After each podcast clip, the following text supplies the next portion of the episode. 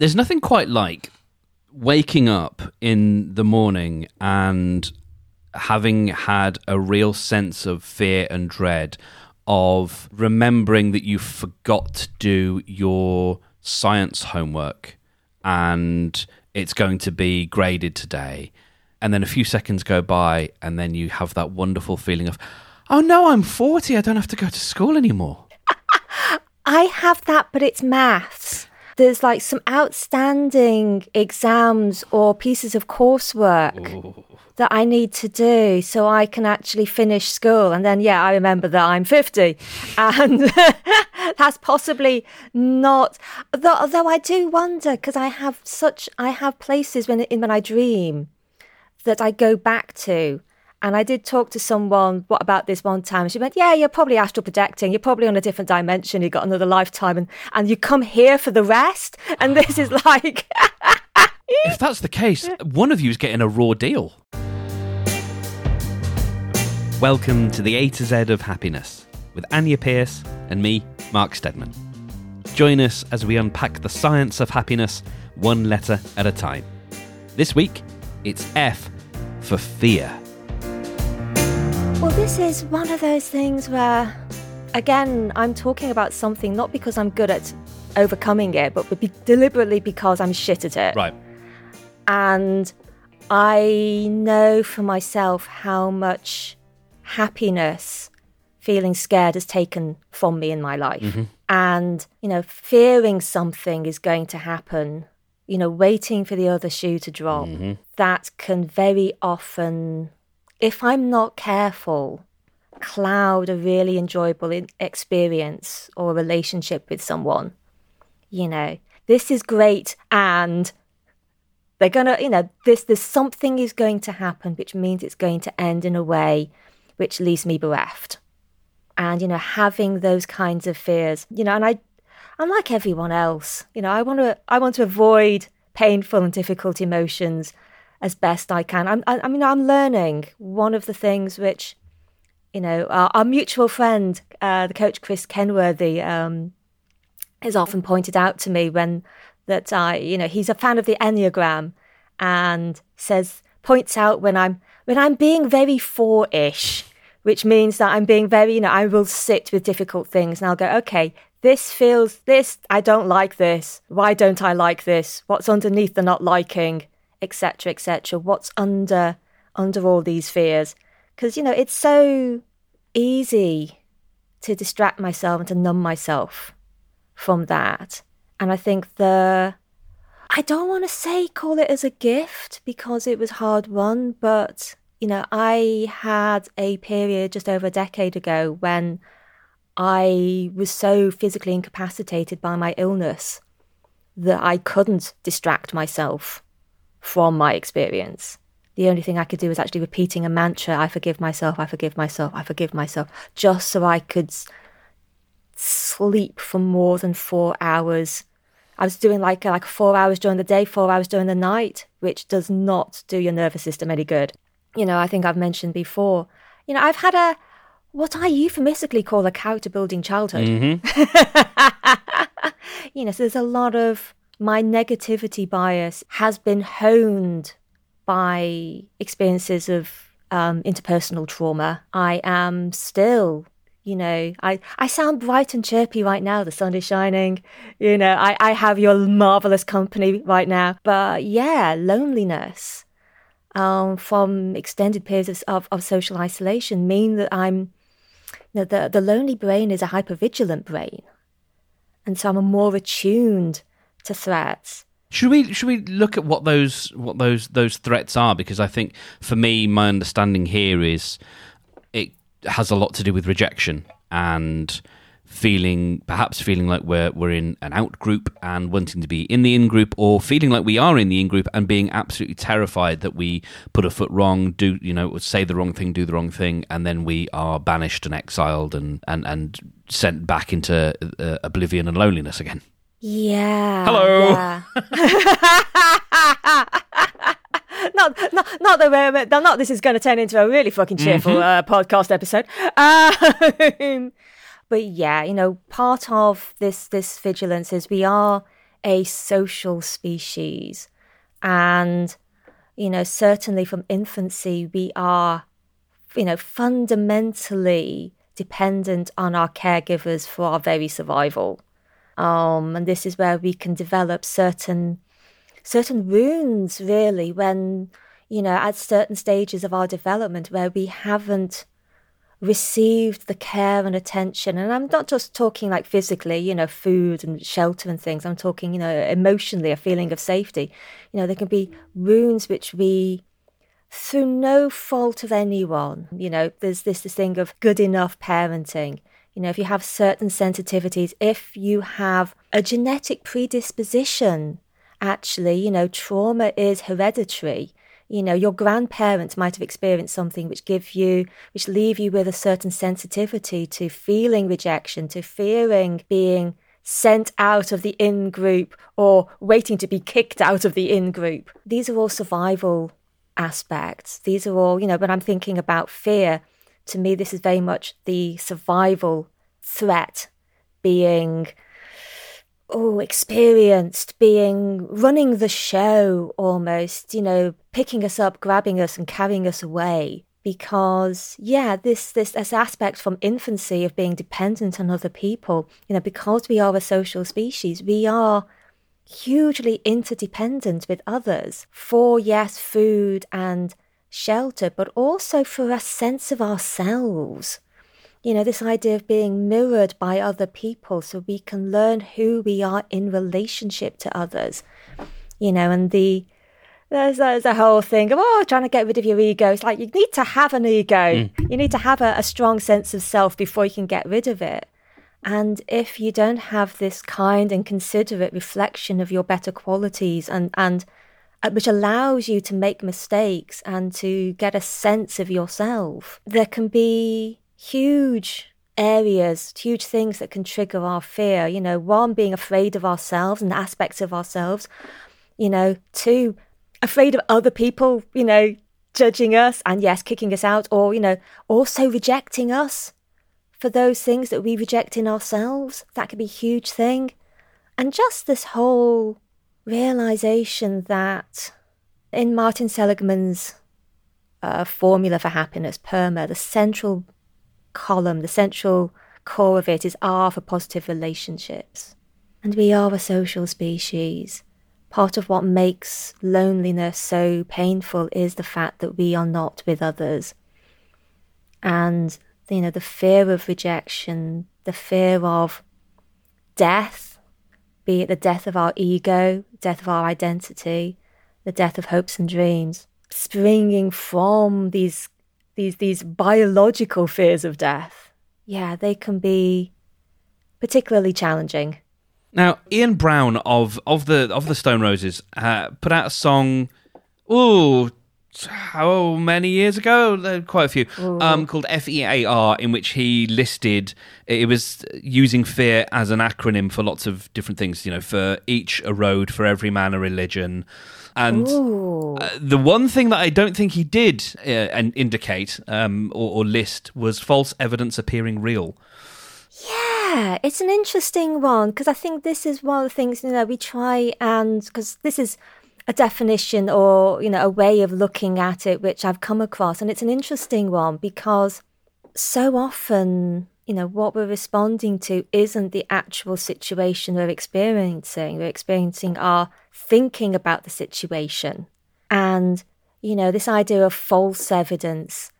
What we're responding to isn't you know what we can physically tangibly feel. I love there's a there's a piece in one of uh, michael neill's books where he talks about you know one of his mentors talking to a, to a man about all his issues and he was getting, getting like really, really angry. And he went, Well, what, wait, so what are you saying that all my stress and all the things I'm worried about, they're just mirages? And, and the mentor went, Yeah, but they're real mirages. Mm. mm. you know, and I think when we start thinking about this, uh, this idea of the false evidence, that really takes me into kind of like the two ways of you know i'm just going to quote some some stuff now uh, or, or attempt to from about the neurobiology of fear okay You know, and this, you the would. fact that we have, yeah, well, the fact that we have that, that this split perceptual system. And so you know, just to kind say. of like, yeah, it's not that easy. um, you know, and so we have like this quick survival response, but it's all based on pattern matching. And so, you know, we have the, the amygdala is like the smoke alarm of the brain. Mm-hmm. And depending on how, on your window of tolerance, depends on how finely calibrated that smoke alarm is. Because I think we've all had those alarms in our, in our houses, which you have a slice of toast that's anything more than a light honey and it thinks the entire building is aflame you know and I stayed in a caravan uh, the uh, in September of 2021, and every time I would, in the morning I would make my lovely little fried breakfast, and uh, I had to open the caravan door to make my breakfast because there was absolutely no way of this thing not going off, and and and in a very small confined space. oh god yeah. Oh, that shit's ear piercing. oh very very. But I love You know- that actually because that that really that because that smoke alarm it is so because the point of that is to tell you shit's going down and this is the only thing you need to care about right now. That's why it's so loud. That's why it's you know it's it's sort of impenetrable because it is meant to say there are, there are no other priorities right now. And so when that's going off in our own heads that is Yeah. that is that is quite the quite the experience It is, it is, and it's interesting, you know, using the, the idea of, of, of the smoke. You know, this idea, you know, is there smoke? This we make this this, this connection. There's no smoke without fire, and I think that's what the you know, the amygdala is very good at. It goes, "There's smoke. There's clearly fire. We need you to move quickly now, everyone. Find nearest out exit, please. yep. Out the building, out the building." So it activates, you know, the body's fight or flight hormones. You know, and in, in the, and you know, it's this. It's very efficient. It bypasses, you know, our executive function. It just goes right, shift, move now. uh, all resort. Was it like uh, it's the Star Trek thing? Like everything's diverted to you know, Yes, all power the- is main- diverted to, to to- shields to- or whatever. yeah, absolutely. Yeah. The main effect to shields. Yeah. Absolutely, absolutely. And you know, this is like, and it says, you know, in in the book, you know, I'm cre- quoting from Healing Developmental Trauma, which is uh, a, a, wonderful uh, beachside read.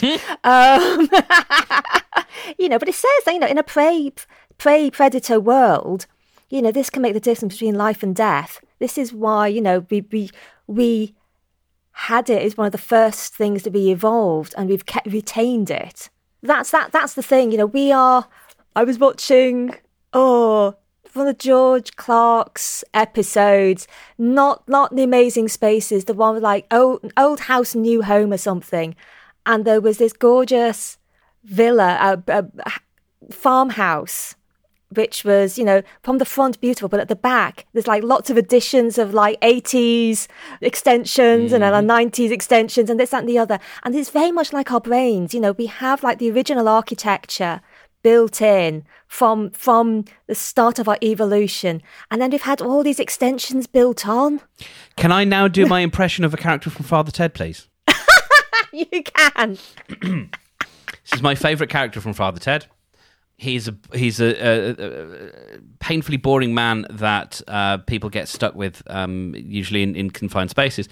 And um, this is the bit of the the credit sequence where he says, "We we had a, an extension put on the house." And then we had an extension put on the extension, and now the house is in a circle now. What's your favourite humming noise? Anyway, But that's it. You know, this is like, a lot of this is what we're contending with is, you know, we've got an old building with an extension with another extension, mm-hmm. but like not everyone. When there's a fire, people come out of the extension, they go into the original main building, and that and that shit is made is like really roughly hewn. It's like it's just old stone, you know, po- possibly a dirt floor. Mm-hmm. You know, it's it's it's it's, but it's there because that's where all the utilities come into into the main property. You know, but trying to navigate between all these different stages can can trip us up because obviously we didn't put them on the same flooring level. There were steps. of course. Um, that would be so much more sensible. Well, we're building a house, not a bungalow. Yeah, exactly. Um, but you know, but having this split perceptual system, you know, means that you know, to minimize effort, the brain makes a quick assessment with just enough detail for a good enough match, you know. And if danger is assessed, you know, the amygdala responds to this minimal information, you know. But the second one, you know, if if no match is found, the brain proceeds to seek more information until a ma- until a match is found, and this is where we kind of we move into from thinking fast into thinking a little bit more slowly, mm. to, to paraphrase the book. You know, this is kind of like touching into our hippocampus now, our memories. And so we are, fear with a lot of it is pattern matching. You know, that is that why we mistake, it's much better for us to mistake a stick for a snake and to run away than to stop and seek more information and go, no, no, no, it's just a stick. That's cool. That's fine. No more screaming. There's uh, there's a guy uh, called Marco Arment who created, among other things, uh, he was I think employee number one at Tumblr, and he created the popular podcast app Overcast. And he has a thing because his name is Marco. Lots of people call him Mark, and so he he has what he calls a snap to grid name, and I think that snap snapping to grid is a really good metaphor. So if you've ever done anything where, like especially on Windows like if you drag an icon somewhere out of the sort of the main grid of where it wants to be, it will mm-hmm. snap back. It will sort of want yes. to be in alignment. And you can sometimes get that when you're, you know, if you're doing something in Canva or whatever and you you mm. want to drag something and, and what ends up happening is it it snaps to a grid line and we do that in all sorts of different areas where we go oh that's close enough to to what i wanted. And so i think yeah like if, if the idea of pattern matching and pattern recognition doesn't necessarily spark it in your brain i think that that's something that you know if you, if you use a computer or a tablet you might be com- you know familiar with that thing of the shortcut being taken there to be like eh it's close enough and our brains do that all the time yeah, because our brains, you know, only weigh a couple of pounds. They take somewhere in the region of 20% of our calories. You know, so it's always trying to be really cost efficient because it's like if it's has like the quick pattern matching, right, okay, all systems go. If it's the slower pattern matching, that again, you know, takes effort. If there's no match, then, you know, new information can be learned, but then it needs to be hung onto something else mm-hmm. structurally for it to be remembered. Yeah you know, this is why people think that I have a really great memory for stuff. It's not. It's because it ends up like being this this huge tree. I can see connections between things, but it's not until someone says something that I remember the connection, and then this. It's like the jukebox effect comes up. Mm. you know, I can't remember stuff, you know, just willy nilly. There needs to be some kind of inciting trigger, some kind of catalyst. Yes and then all the little it's like um, an electrical circuit all the little lights you flick a switch and all the little the other little lights all f- suddenly get powered up and you ding ding ding ding ding ding ding ding ding but they were all set up to connect with each other previously mm-hmm. which is how i end up rem- remembering things having a a moderately good semantic memory for certain things so we have some some questions, some prompts, uh, and uh, and the, and the first one too that we that we're going to look at is what are you afraid of? Yeah, because I think you know actually what we've done, we've talked a lot about some of where our core fears lie. Mm. Um, you know, this idea of you know being being rejected, you know, the fear of, of death, whether that's li- literal or social, but sometimes just being aware of what it is that we're afraid of helps us to work out, you know, is this what Martha Beck says, you know, like there's the social self. Am I afraid of not fitting in? Which is different, you know, we talked about B for belonging, it's different from belonging. You know, our sensual self belongs everywhere you know, but our social self wants to get it right, you know, knows that there are.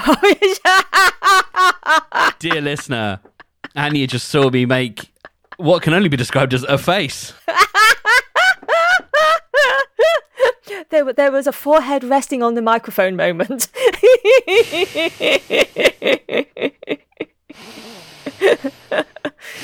okay, and breathe into the diaphragm. But yeah, you know, we have, because the social self is built from social rules, which means that we can get that shit wrong. which is why I love improv. Genuinely, because that was the discovery I made uh, doing improv. I, I was trying to figure out like I, I enjoy this. I enjoy. I, I'm I'm sort of okay being on stage and all that kind of stuff. But there is something about this that I enjoy, and I and it's because you. It's very difficult to get it wrong. Uh, when you do get it wrong, it can go catastrophically wrong. and I had a couple of those experiences, but in the main, it doesn't because what happens is you build the world as you go. You build the world based on, or you're almost building it based on the mistakes. You're building it based on the funny things that people said, maybe on purpose, maybe not. And so there are no rules, or the rules that you are that you are adhering to are being made up on the spot. And so you can't get that social stuff wrong when you're in that hmm. in that scenario. Because in that world because of the world of yes and which i'm sure everyone is familiar with in, in its basic form because the, the job of another performer is to say okay cool given that that is now canon given that that is now part of the world what comes next? And so if you if you become the type of person who reacts who who who laughs instead of crying when they've been given bad news okay that's now the that's now how you react and that is now true we don't have to you know point and laugh at that person in an unsafe way because that is mm. now part of the part of the universe Yeah, and you're you're create because I think I always love. There's a book called The Science of Storytelling by Will Storr, and he talks about how you know up until like late adolescence we are building a model of the world, and then after that we are defending it. Hmm. Yeah, it's always a wonderful book. Uh, I do recommend. But it is, you know, in those situations, you are creating the social rules as you go along. You're not trying to work out what they are, you're being intentional with them. You know, you have agency and anything is anything is possible. Which is very, very liberating. and, and I think it's now it's interesting just thinking about that in the context of fear, mm-hmm. and actually thinking about the difference between fear, worry, and anxiety actually. Because in that situation, in those in the social situations, you might fear being cast out. You know, and anxiety is more of a like a body experience, but a worry thing is like, okay, if I can just work out how to do this, I can stay safe. Mm. And I think in situations where you are, I think this is, you know, one of the things which I, I, I used to say it, I came with a side salad of neurodiversity, or that I'm on a spectrum, we just haven't worked out which one it is yet. Um, but what I love about certain aspects of that and, and owning that is the permission it gives me to make social cues explicit. I, I will very much say, you know, hi, I'm, I usually say I'm highly sensitive, which is a form of neurodiversity. I can get confused by stuff or overwhelmed by stuff. What's going on here? Mm. And, you know, in the relationship I'm in at the moment, this person is, you know, he is very good at communicating things which ordinarily other people will tell him to go, oh, why are you telling me that for? Mm. He will say, I'm just going to do this so I can then to do that. And I'm like, and, and, and I'm like, oh, you know, checking in with like, is is it okay if I still pay for lunches? You know, can I making these like these social things? Yeah, he he also thinks he probably needs to get looked into. He's like. Because like all the people he hangs out with and and vibes all go, yeah, got, I'm a little bit neurodiverse. I've got this going on. Um, but yeah, just making these things explicit because then when they're out in the open, part of what makes social navigation difficult can be the conflict between what someone says and the energy we're experiencing from them, a lack of congruence. Mm-hmm. You know, I think we've all had times when you've had someone who is clearly pissed off with us say, No, I'm not angry. it's fine. Fine.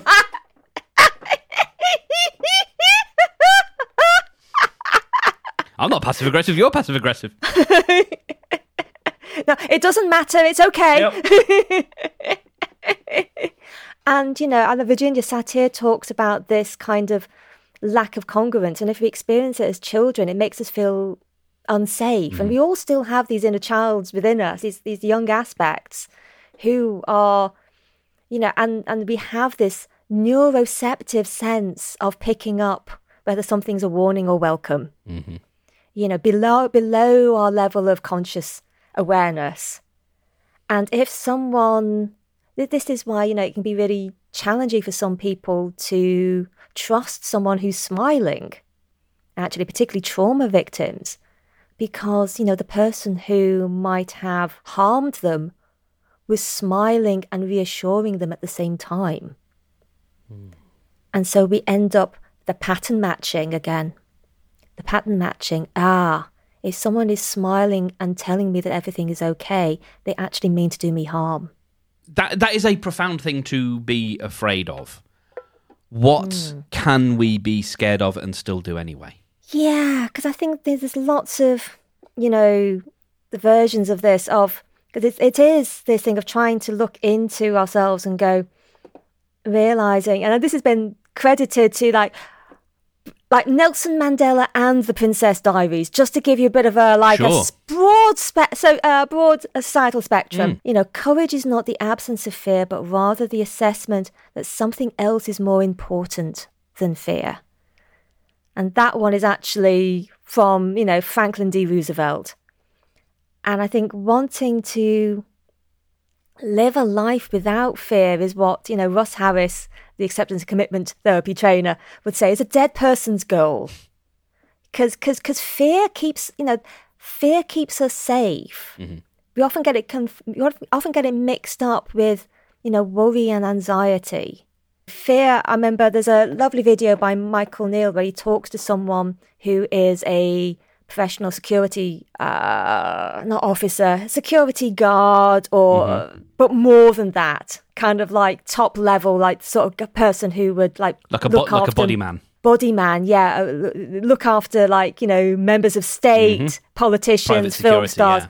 private security, yeah. yeah, that kind of thing. And he said, actually, what most people think of is fear is is is, is worry you know, fear is a is a tremendous resource when we need it. It gives us this juice, this this sudden burst of energy, you know, to, to fight someone or to lift the car off our child, mm. you know, this sudden surge of, of, of hormones. But we're only supposed to experience that like once every maybe 48 to 36 hours. Mm-hmm.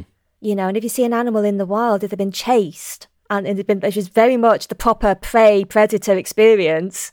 You know, once they're safe, they'll shake it all off and they'll go back to grazing. Mm. You know, but what happen, happens with us is, you know, we have we have worry and anxiety, and where it's you know, if you've been chased by a tiger or whatever, we won't be just standing there going, oh, well, that was all right. Okay, I'm going to eat now. We'd be going, oh, but they could have done this. They could have done that. Mm. You know, I, I, it, I, I, I can imagine myself being torn from limb to limb and it would be so excruciating. And, you know, this is why I'm saying about the analogy of the old building with the new stuff. We've evolved, you know, a tricky mind which has all these prey instincts all these, you know, initial things which are very much useful if we're being chased by a tiger, plus this these new capabilities which allow us imagination mm. to imagine the what ifs, to think of these things. And when we were kind of like thinking between, you know, the difference between worry and anxiety, there's a wonderful article by Guy Winch who has a, a book on like emotional first aid, and he says you know, some of the, because it is useful even to find not just the difference between fear and anxiety and worry, but also the difference between worry and anxiety. You know, this idea that we tend to experience worry in our heads and anxiety in our bodies. Mm-hmm. And worry, we, we worry is about, again, we think we can figure something out. It's about something specific where anxiety can be more diffuse. And, you know, a worry might trigger problem solving, but, ang- but anxiety doesn't. And is what you're experiencing caused by realistic concerns and causing mild emotional distress? Because, you know, anxiety, because it's in the body, it, you know, it can take us, take all of us, and that can, can obviously create severe emotional distress because our nervous system is constantly aggravated. And as, you know, if we are constantly acting like we're being chased by the tiger, just or there's or we constantly feel like there's a tiger in our our neighborhood, mm-hmm. our immediate vicinity, yeah, prowling, prowling, and not even sometimes in our immediate vicinity, just knowing there's a tiger mm. out there. Yes, I think that's where it starts to get, you know, start to go. Okay, so am I thinking? How how do I how would I so our worry might be there's a tiger out there how do I avoid it, or if I encounter it, how do I triumph over it? Anxiety is, it feels like the tiger's here all the time. Mm-hmm. My body is responding as if the tiger has got his eyes on me all the time. And so many of us live with, and Gabor Mate, I think, said in, in, in a piece that what used to be called clinical or diagnosed as clinical anxiety is pretty much like the standard now. Ugh. So many of us live with this low level hum, this background noise of anxiety, which, because it takes up so many of our resources, actually depletes us from the, the problem solving capabilities of, of worry, of, of, of going, okay, I'm worried about this, what can I do? Because you're so depleted and so drained. It, it's, it's the kindness of the design. You know, I, I have my little habitat model where you go out from. Sorry, I'm just having a little laugh because uh, Mark's cat Roscoe has made a wonderful appearance. speaking of speaking of anxiety and, and big cats prowling around, I, I, I had I had this sense there was a big cat that wanted my attention. and on cue, friend of the show Roscoe Absolutely. made an appearance. But yeah, it, this this idea of you know we can't be in this highly triggered, highly mobilized state for long. It will burn us out. Mm-hmm. You know, and actually, the kindness of the design is, you know, is the dissociation, is the numbing, is the checking out. Because otherwise, we, you know, we won't have the opportunity to resource ourselves. We will just go boom, just up in flames. Sounds like my 2022. Yeah. So, speaking of uh, of kindness, then how can we develop a, a gentler relationship with our fears? And I think that is the the million dollar question because having anxiety, feeling scared, feeling worried, these are all parts of being human. And there's a wonderful video with uh, Dr. Russ Harris again. He talks about the struggle switch. Actually, what happens when, particularly when we feel anxious, is we go, "Oh no, I'm feeling anxious," and then we go, oh, then we get angry. Oh, why I'm, I'm angry that I'm feeling anxious, mm. and then we worry about, oh, I feel sad. Oh, I feel so sad. I get so angry that I'm feeling so anxious, and actually, we put up, you know, we create all these things. You know, we we have this phenomenal capacity for imagination, and we can get ourselves caught up in what all this anxiety means. But if we can just go, okay, I'm anxious, full stop. It's this, this again, like the Michael Neill thing of, you know, more, f- fewer full stop, fewer commas, more full stops. Hmm. And I think it's so easy to go, oh, I'm feeling anxious right now. This must mean, and then we create a whole narrative, a whole dialogue, a whole, you know, story behind it. And sometimes actually it's just, okay, this is this is a normal emotion. Whew, I don't particularly like it. Okay. and you're not alone in that. That I, I think that there is a weird. I, I've struggled with that sort of the, the the idea of the common humanity thing because it sometimes in my head I sort of hear. Well, lots of people feel like that. So you're not, you know, you're nothing special. Like you know, you you you whatever. Whereas actually, it's reminding that we're not alone. Remind, reminding ourselves that we're not alone in, in in that, and that this is something that we are not necessarily uniquely feeling that uh, other people do experience this and and I think that in itself because if you think that you your experience is so alien then that's just going to heighten that. It's just going to make you feel you know not only am I anxious but I'm also I seem you know I can't imagine anybody else could feel this anxious about something so there's something wrong with me there.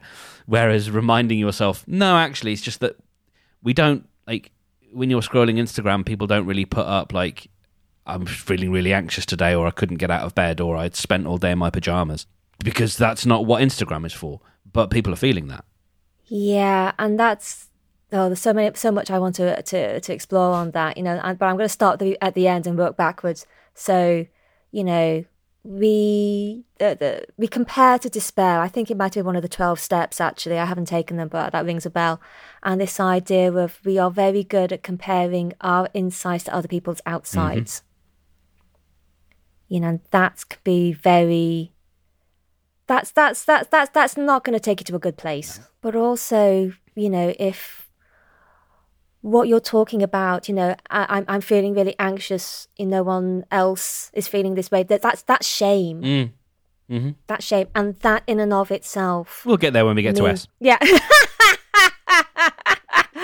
we're still on. Uh, still, we haven't worked out what we're going to do No, for S yet. haven't, So, so, so uh, it, it, if it's not this season, it'll be next season. But, but yeah, and that is an emotion, an experience which which makes us want to withdraw from others. Now, if you remember at the start of this, we talk about fearing rejection.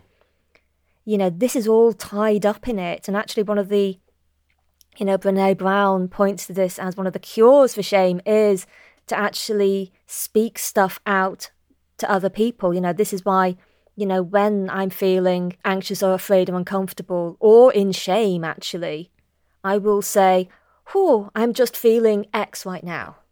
I will deliberately put it out there and go, This is the experience I'm having, rather than let it um, rule me from the shadows Yes. which is so so easy to do. And then try and mask it or try and hide it. Yeah. Di- yeah. yeah, ab- absolutely. It feels more.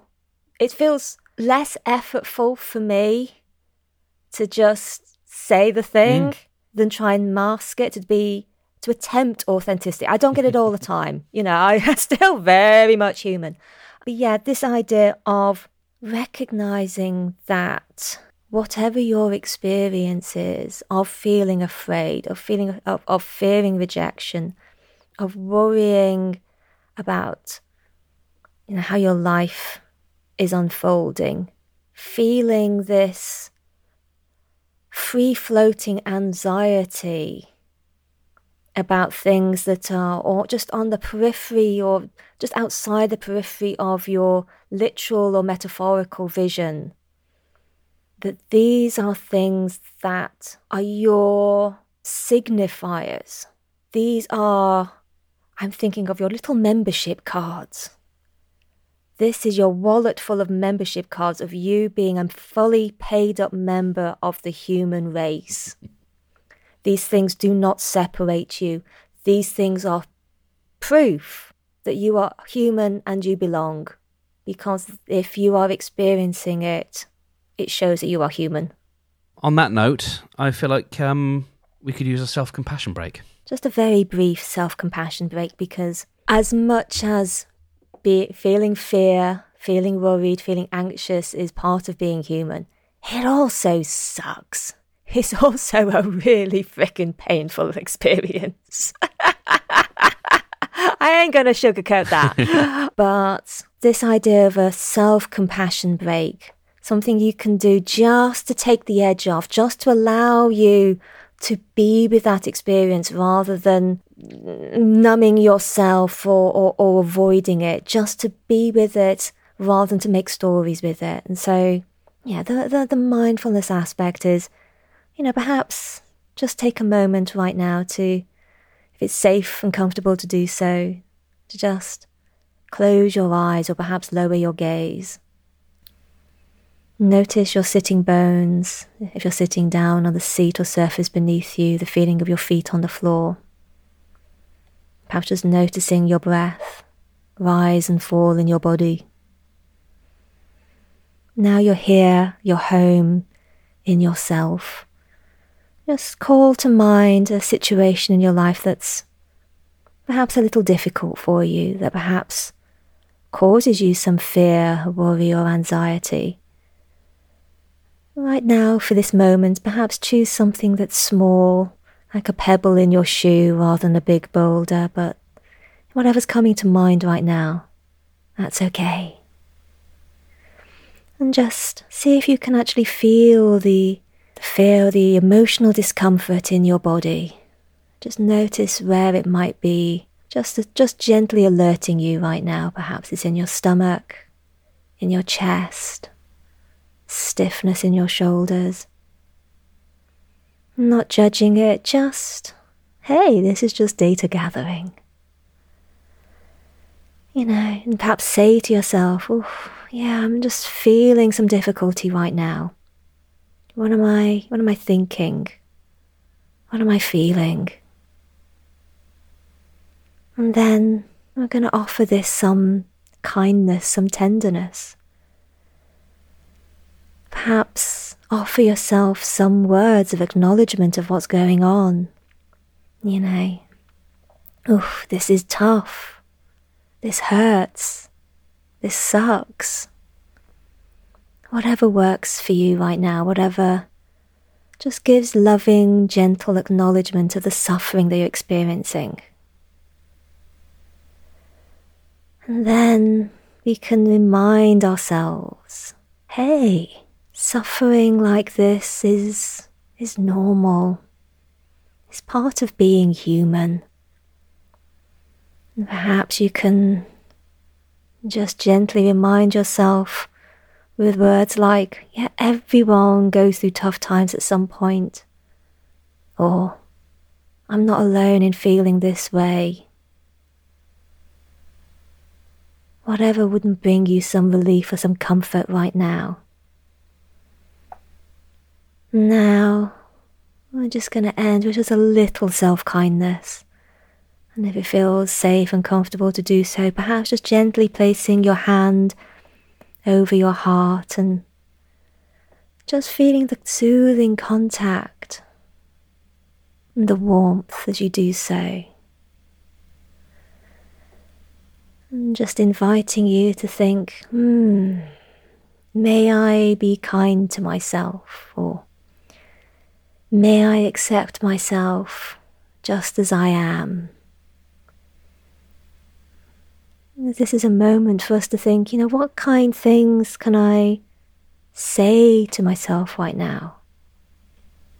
Perhaps it's, hey, I've got you. It's okay. I'm here for you. Whatever you most need to hear, you can give yourself that gift right now. And then I'd love to invite you to just gently invite your amazing imaginative mind to offer you the answer to what kind things can I do to myself, to do for myself, to help ease this suffering? What action can I take to show myself that I care? So we're not just thinking in words, we're thinking of ways to really let let the love in from ourselves to ourselves. Now, if you have an answer to that, that's great. And if you don't, that's okay. We can be open to something arising later but in this moment, I'm just going to just notice your feet on the floor again. Have your sitting bones on the seat or the surface beneath you if you're sitting and listening to this. The feeling of your hands and just opening your eyes and raising your gaze. Knowing that you've you've listened to yourself, given yourself kind words and showed yourself that you're there for you and that you care. The A to Z of Happiness is presented by Anya Pierce and me, Mark Stedman. It's produced by Origin, and you can find us at a to z of happiness.com, where you'll also find links to the things we discussed. If you know someone who could benefit from hearing this episode, please share it with them, whichever way is easiest for you. Take care and do join us again next week on the A to Z of Happiness.